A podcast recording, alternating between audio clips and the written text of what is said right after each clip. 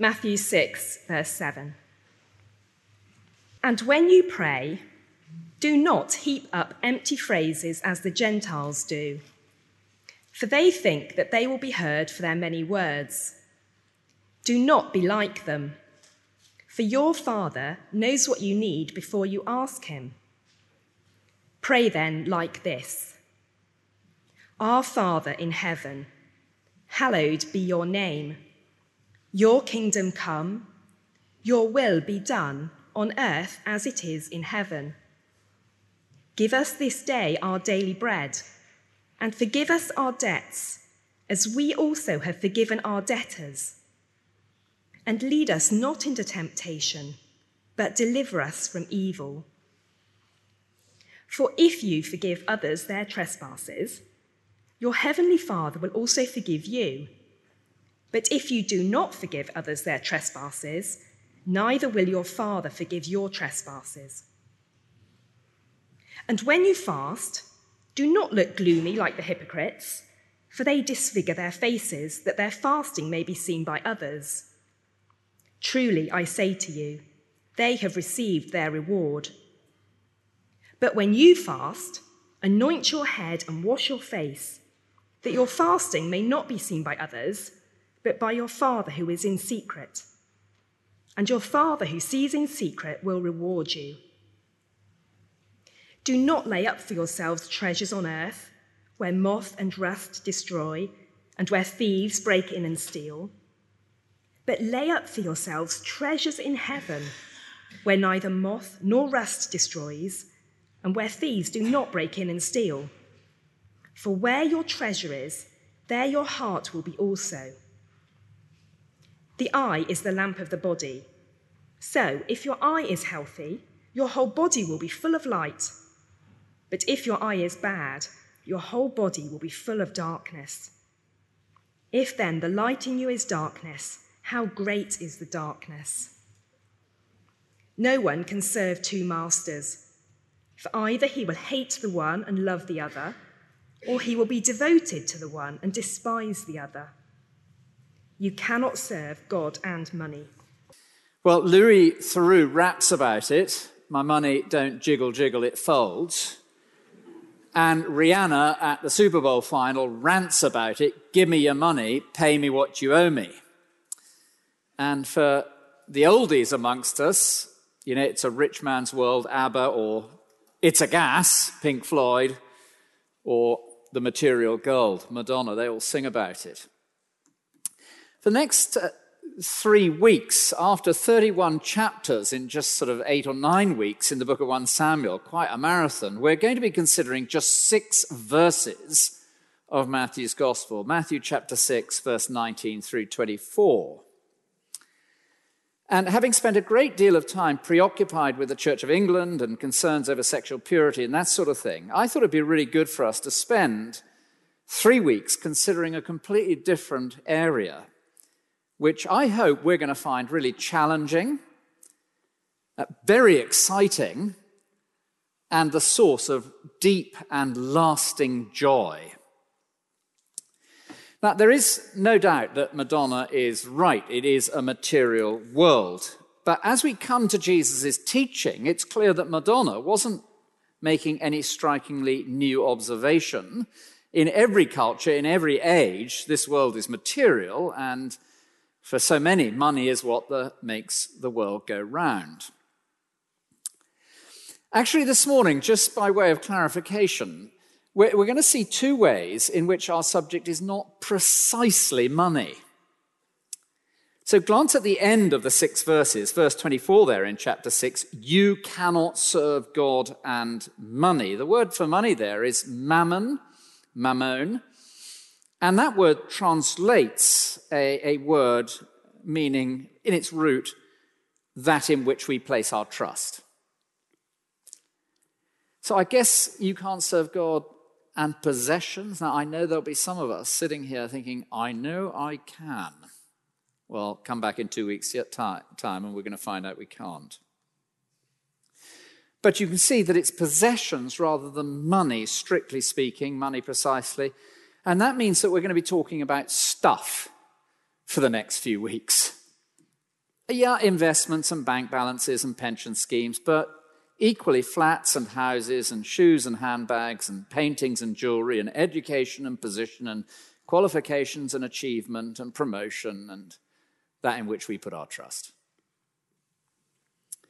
Now, that's the first way in which our subject this morning isn't precisely money, and we'll come to the second in just a few minutes' time, which I think you may find quite a surprise. I certainly have. But for now, there are three points to this morning's talk one from verse 19, one from verse 20, and one from verse 21. Riches that rot, verse 19, savings that are safe, verse 20, treasure that tethers. Rotting riches, safe savings, tethering treasure. Let's start with the riches that rot. And I say rot because if you look in verse 19, that word translated rust, it translates a word literally means to, to eat up. It's not quite as precise as rust, then, though those of us who've had things that have rusted will realize that it does eat up. But other things rust, don't they? Such as rot and rats and the moth consumed your treasure in Jesus' day because riches were often stored in precious garments. Think of Naaman. When he came to be healed of his leprosy, he brought as presents precious garments, two of them. Solomon's wealth is brought to him in part in garments. That's how you stored wealth. And so Jesus' point is true for every age. Riches rot. Ah, says somebody, not mine. They're safe in the bank. Really? Doesn't happen to be Credit Suisse, does it? Or Silicon Valley, or Signature, or First Republic, or Goldman's? what short memories we have. Remember the market crash at the start of the pandemic? Or 2007? Have you pondered the imminent housing slump? So, all of Scripture speaks of fleeting nature of riches. Ecclesiastes, along with pleasure and food and work and enjoyment and life itself, riches are but a vanity, but a breath, ephemeral, passing. We can't take them with us, and wealth then is like the cloud on our vape or our breath on a deep midwinter morning. And so, verse 19 don't lay up for yourselves treasures on earth where moth and rust destroy and where thieves break in and steal. Oh, yeah, but my money is secure in a vault. Is that in Hatton Garden? All of us will have friends whose houses have burnt to the ground. I can think of three. Let me ask us to conduct a, a brief experiment. As we go home for lunch this afternoon, Glance around your flat. What's it worth? How long will it last? What can we take with us? Uh, that is, of course, to assume that even now the flames aren't licking at the curtain in your bedroom. Did you turn the tumble dryer off? Now, before we go any further, we must pause and consider this. Jesus is not saying that money is evil. There is a kind of envy politics, isn't there? Kind of envy in, uh, in, in, around in the world that sort of thinks money is evil, especially if I haven't got any money is evil. Now, Christians aren't dualists, thinking that matter is bad and only the spiritual, the intellectual is good. God made our possessions, and money and possessions can do a huge amount of good. Think of Prisca and Aquila, they supported Paul. Gaius and Philemon and Nympha, their generous hospitality housed the early church. The Philippians and the Macedonians, out of their poverty, made tremendous contribution to gospel ministry. The church in Rome sponsored Paul in his trip to Spain. Phoebe was a patron of gospel ministry. Turn, if you would, to page 1196, page 1196, and have a look at chapter 6 of 1 Timothy. Chapter 6, verse 17. Notice what Paul does not say to the rich and what he does. 1 Timothy 6, verse 17. As for the rich, you there, page 1196. As for the rich in this present age, charge them to sell up and give everything away. No, he doesn't say that. Charge them not to be proud, nor to set their hopes on the uncertainty of riches, but on God who richly provides us with everything to enjoy. They are to do good, to be rich in good works, to be generous and ready to share, thus storing up treasure for themselves as a good foundation for the future, so that they may take hold of what is truly life. So keep a finger there, because we'll have another verse in 1 Timothy in just a moment. But Jesus does not tell the rich to sell up, move to farm lentils in North Wales, and live off nettle soup for the rest of their lives. It's not money that is bad, it's the love of money, not money itself, that is evil. Money can do huge amounts of good. Nor is saving for a rainy day a bad thing. You know, in the Bible, God commends the ant for working hard so that it'll have something to eat in a few months' time. And if you just turn back a page to 1 Timothy chapter 5 and verse 8, if anyone does not provide for his relatives and especially for members of his household, he has denied the faith and is worse than an unbeliever. So, saving for a rainy day is not forbidden, and nor are we to disdain or despise the good things that God has given us richly to enjoy in this creation. And so called Christians who uh, do despise and disdain good things are corrected in no uncertain terms by Paul in chapter 4 of 1 Timothy, verse 4 everything created by God is good, nothing is to be rejected if it's received with thanksgiving, it is made holy by the word of God and prayer. Okay, so we can turn back to Matthew with those kind of correctives and qualifications. Chapter 6, verse 19, 9, 7, 8 is the page. And just look at the verse closely, and I wonder if you've noticed this. Do not lay up for yourselves treasures on earth where moth and rust destroy and thieves break in and steal. It's the storing up of possessions for ourselves. And that's what Jesus is speaking against. I mean, it's not ours anyway, it's a gift from God. It won't last anyway. We can't take it with us. Don't hoard it. And it will do immense damage to our walk with the Lord, as we'll see in just a moment. I'm so glad we had Psalm 49 read. The wealthy, he, sorry, he sees that even the wise die. The fool and the stupid alike must perish and leave their wealth to others. Their graves are their homes forever, though they called lands by their own names.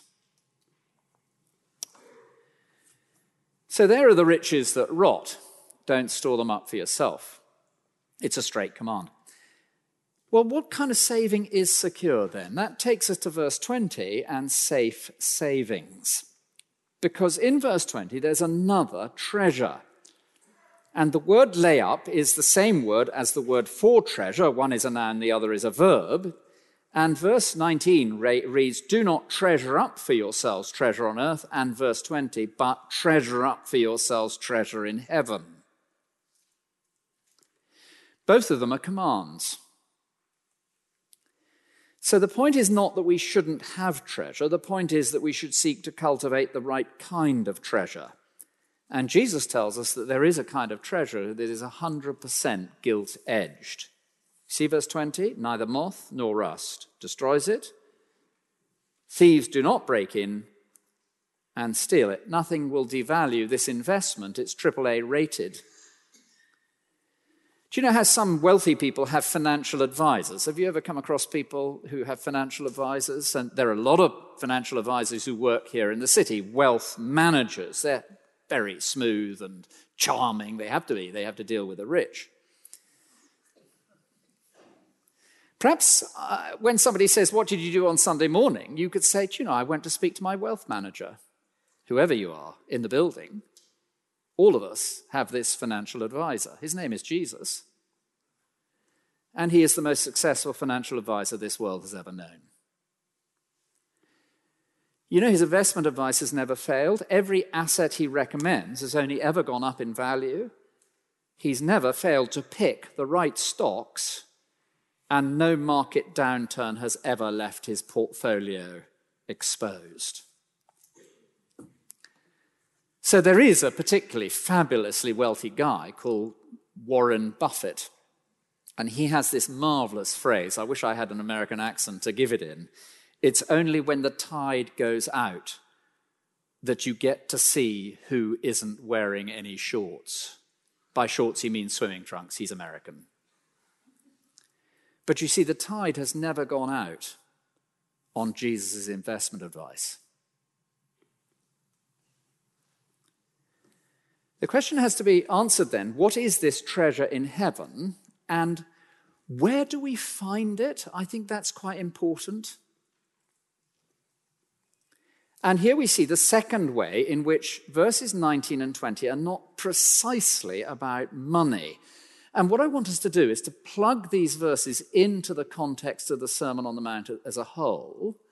And we will see that as Jesus asks us to treasure up for ourselves treasure in heaven, he's not first and foremost talking about hard cash. So, what I've done is on the outline here, under point two, is I've just sketched out for us the structure of the Sermon on the Mount. And you'll see the Sermon on the Mount is very, very tightly and carefully put together. And it begins with a description of the beautiful life, and it finishes with two ways to live. And under its description of the beautiful life, blessed are the poor in spirit, for theirs is the kingdom of heaven. Can't be more wealthy than that. Blessed are those who mourn, for they shall be comforted. And the mourning there is mourning our sin. Blessed are the meek, for they shall inherit the earth. He's talking about the kingdom of heaven. And so, those who come to the Lord Jesus, not from a position of ego, look at me, but on their knees, have mercy on me, are truly blessed. This is the beautiful life. Blessed are those who hunger and thirst for righteousness, for they shall be satisfied. Blessed are the merciful, the pure in heart, the peacemakers, those who are persecuted for following Jesus. So, the beautiful life, this is it. And the opening description of the beautiful life is then followed by Jesus' moral teaching, which is designed to expose us and to show us that we haven't got a leg to stand on, so that we come to the Lord Jesus saying, Woe is me, for I am a man of unclean lips. And then we have his spiritual teaching. And the very center point of the Sermon on the Mount is the Lord's Prayer. I don't know if you knew that.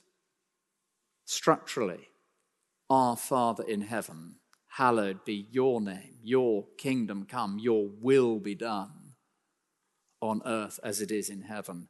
So that this is the pearl of great price. This is the precious reality that the Sermon on the Mount is all about. There is a God in heaven, and we can speak to our Father as a child to their Father. And this relationship is the very essence of the beautiful life, our Father in heaven. Now, to that extent, when Jesus says in verse 20, treasure up for yourselves treasure in heaven, do you know, we begin to enjoy and experience the beautiful life here and now. And this beautiful life is lived out with our Father today, seeking His glory, His kingdom, His will, and it is the most precious thing the world affords. Treasure it up. It's Victor Hugo, I believe, who said life's greatest happiness is to be convinced that you are loved. And the Christian man or woman, boy or girl, can say, I am loved by the creator of the universe. And that stands for eternity. Well, having laid out the beautiful life and God's standard for morality, which you have failed, and so have I, and the essence of true spirituality, our Father in heaven, Jesus then goes on to speak about things that will spoil our relationship. And one of them is storing up material treasure on earth rather than treasuring the relationship with our Father. And so there are a couple of ways in which riches rot. I mean, they rot because riches rot. But you see, if we store them up for ourselves, well, riches can really rot up our ability to enjoy the most precious thing this world has got, which stands to eternity, unlike the riches that rot. The treasure is the relationship with the Father, where the honor of his name is our chief concern. The treasure is the tre- treasure in which his kingdom becomes our primary passion on this earth. The treasure is the furthering of his heavenly will as our urgent desire. The treasure is seeking first his kingdom. The treasure cannot be taken away from us. The treasure will never perish. The treasure will never rot or spoil. The treasure is safe. Treasure up for yourselves, treasure in heaven. And the treasure is this living relationship which we begin to enjoy, if you like, spending our capital today. As we invest ourselves in the only thing that really lasts, not another property or another handbag or another pair of shoes or something like that that's going to rot, but a relationship with the Father. One of the things that shows I'm really getting pretty old is that I actually enjoy watching on a Sunday evening after church, you know, all day at church, just to relax, the Antiques Roadshow. Okay, it's not so bad that I started watching Bargain Hunt or Flog It, but it's pretty bad. And uh, did you see the one with that uh, lady who had a collection, collection of Qianlong 18th century carvings from the Great Qing dynasty? It, it had been acquired for less than $100. And then there were four items, and the cheapest was now worth 40,000, the next 100,000, the next 250,000, and the next 500,000. And I did notice that unlike everybody else, she did not say, Well, I'm not going to sell that. I should think she went straight off to the auction house with it. But what's on offer, you see, in the Christian faith is something far, far, far more valuable. Treasure it up a relationship. For those who recognize they're poor in spirit, who are prepared to mourn their sin, who are meek and lay aside their ego and come to the Lord Jesus on their knees, who hunger and thirst for righteousness and are transformed into people with pure hearts and peacemakers, and those who are prepared to be persecuted for their discipleship of Jesus Christ. Now, I think this is so encouraging for us this morning because, you know, it doesn't really matter whether our resources are great or small, whether there are two zeros on the end of our monthly pay packet or three, four, or five. It doesn't matter whether we're a penniless student or an impoverished teenager with a minimal allowance, or whether we're stacking shelves or working at McDonald's on a minimum wage. Every single one of us in this room can be investing in treasure that lasts and enjoying it today a relational experience with the living God is where it is at.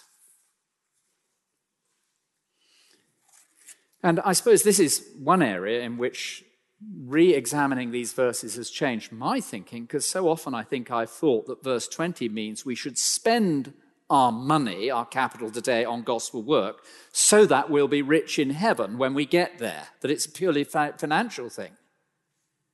But that's not what it's about at all is about being passionate in relationship with the living God, growing in our knowledge of our Father in heaven, pursuing his kingdom and his glory and his honor as our primary goal, seeking first his kingdom. And this, of course, fits the whole of the Gospel of Matthew and the whole of the Bible story. It's not transactional, it is relational. It's not painful, it is joyful. It's not even grit your teeth, grin and bear it today, and then when we get to heaven, oh, well, that'd be fantastic. No, because you start enjoying it today. There's no insurance cover needed, no fear of a downturn, turn, no midnight sweats over what the Asian markets might be doing. And the treasure in heaven is to be enjoyed today as it will be enjoyed in eternity. And in that sense, every Christian is a gospel patron. To signal out some people as gospel patrons is most unusual and strange. And those of us who are really stretched in our finances and facing the need to cut back our giving because of the economic downturn, that doesn't change our ability one little bit to lay up treasures for ourselves in heaven. Because the treasure is the relationship with our Father. And yet, it has to involve our money, doesn't it? Because Jesus says, don't store up for yourself treasure on earth. Well, I had an unsolicited and unprompted email this week from the leader of our youth ministry. He's a very naughty boy called Will War, and some of you all know him well. And his email went like this I've got two bits of advice. Well, actually, he had seven or eight, but I'm only going to repeat two of them to you. The first was to listen to Louis Theroux's rap my money don't jiggle, jiggle, it folds, which I have done, and I've watched the Duke Jones, Duke and Jones version, and the Chicken Shop Girl, and all the rest of that sort of stuff. Okay, so I've done all that. I think he was hoping that I might give a rendition. That is not going to happen. but the other thing he said, which I thought was, was really helpful, is he said this You know, it would be so good if our families from the very earliest stage, prayed and talked together at the family table about our finances. So that we're teaching our children why we give, how we give, so that part of the joy of giving and being involved in the Father's work with all of our possessions becomes a joy to them. I thought, I wish we'd done more of that. Made me think that, you know, I've spoken with many, many people about finances over the years. I don't make it a major topic, but, uh, you know, people raise it.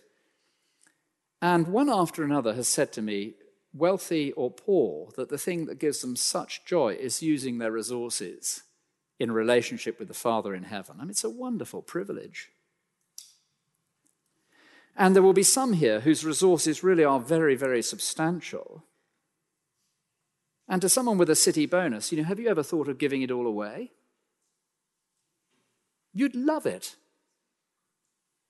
It would be so exciting. Such joy.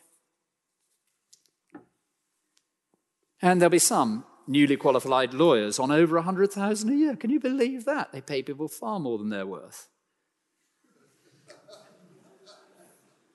Have you ever thought of giving 30% of it away? Why not? 40%? Why wouldn't you? What joy!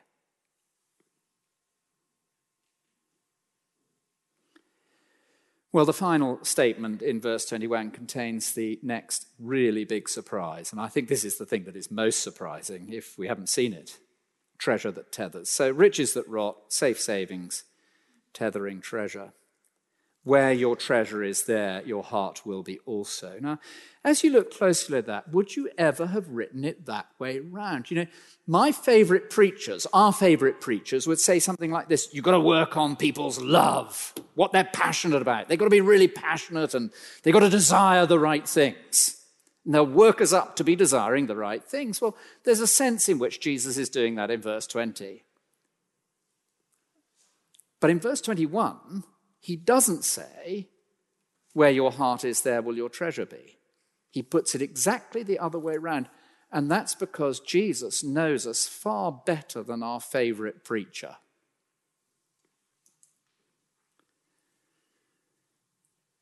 So, where your treasure is, that's where your heart will be. And isn't that the case?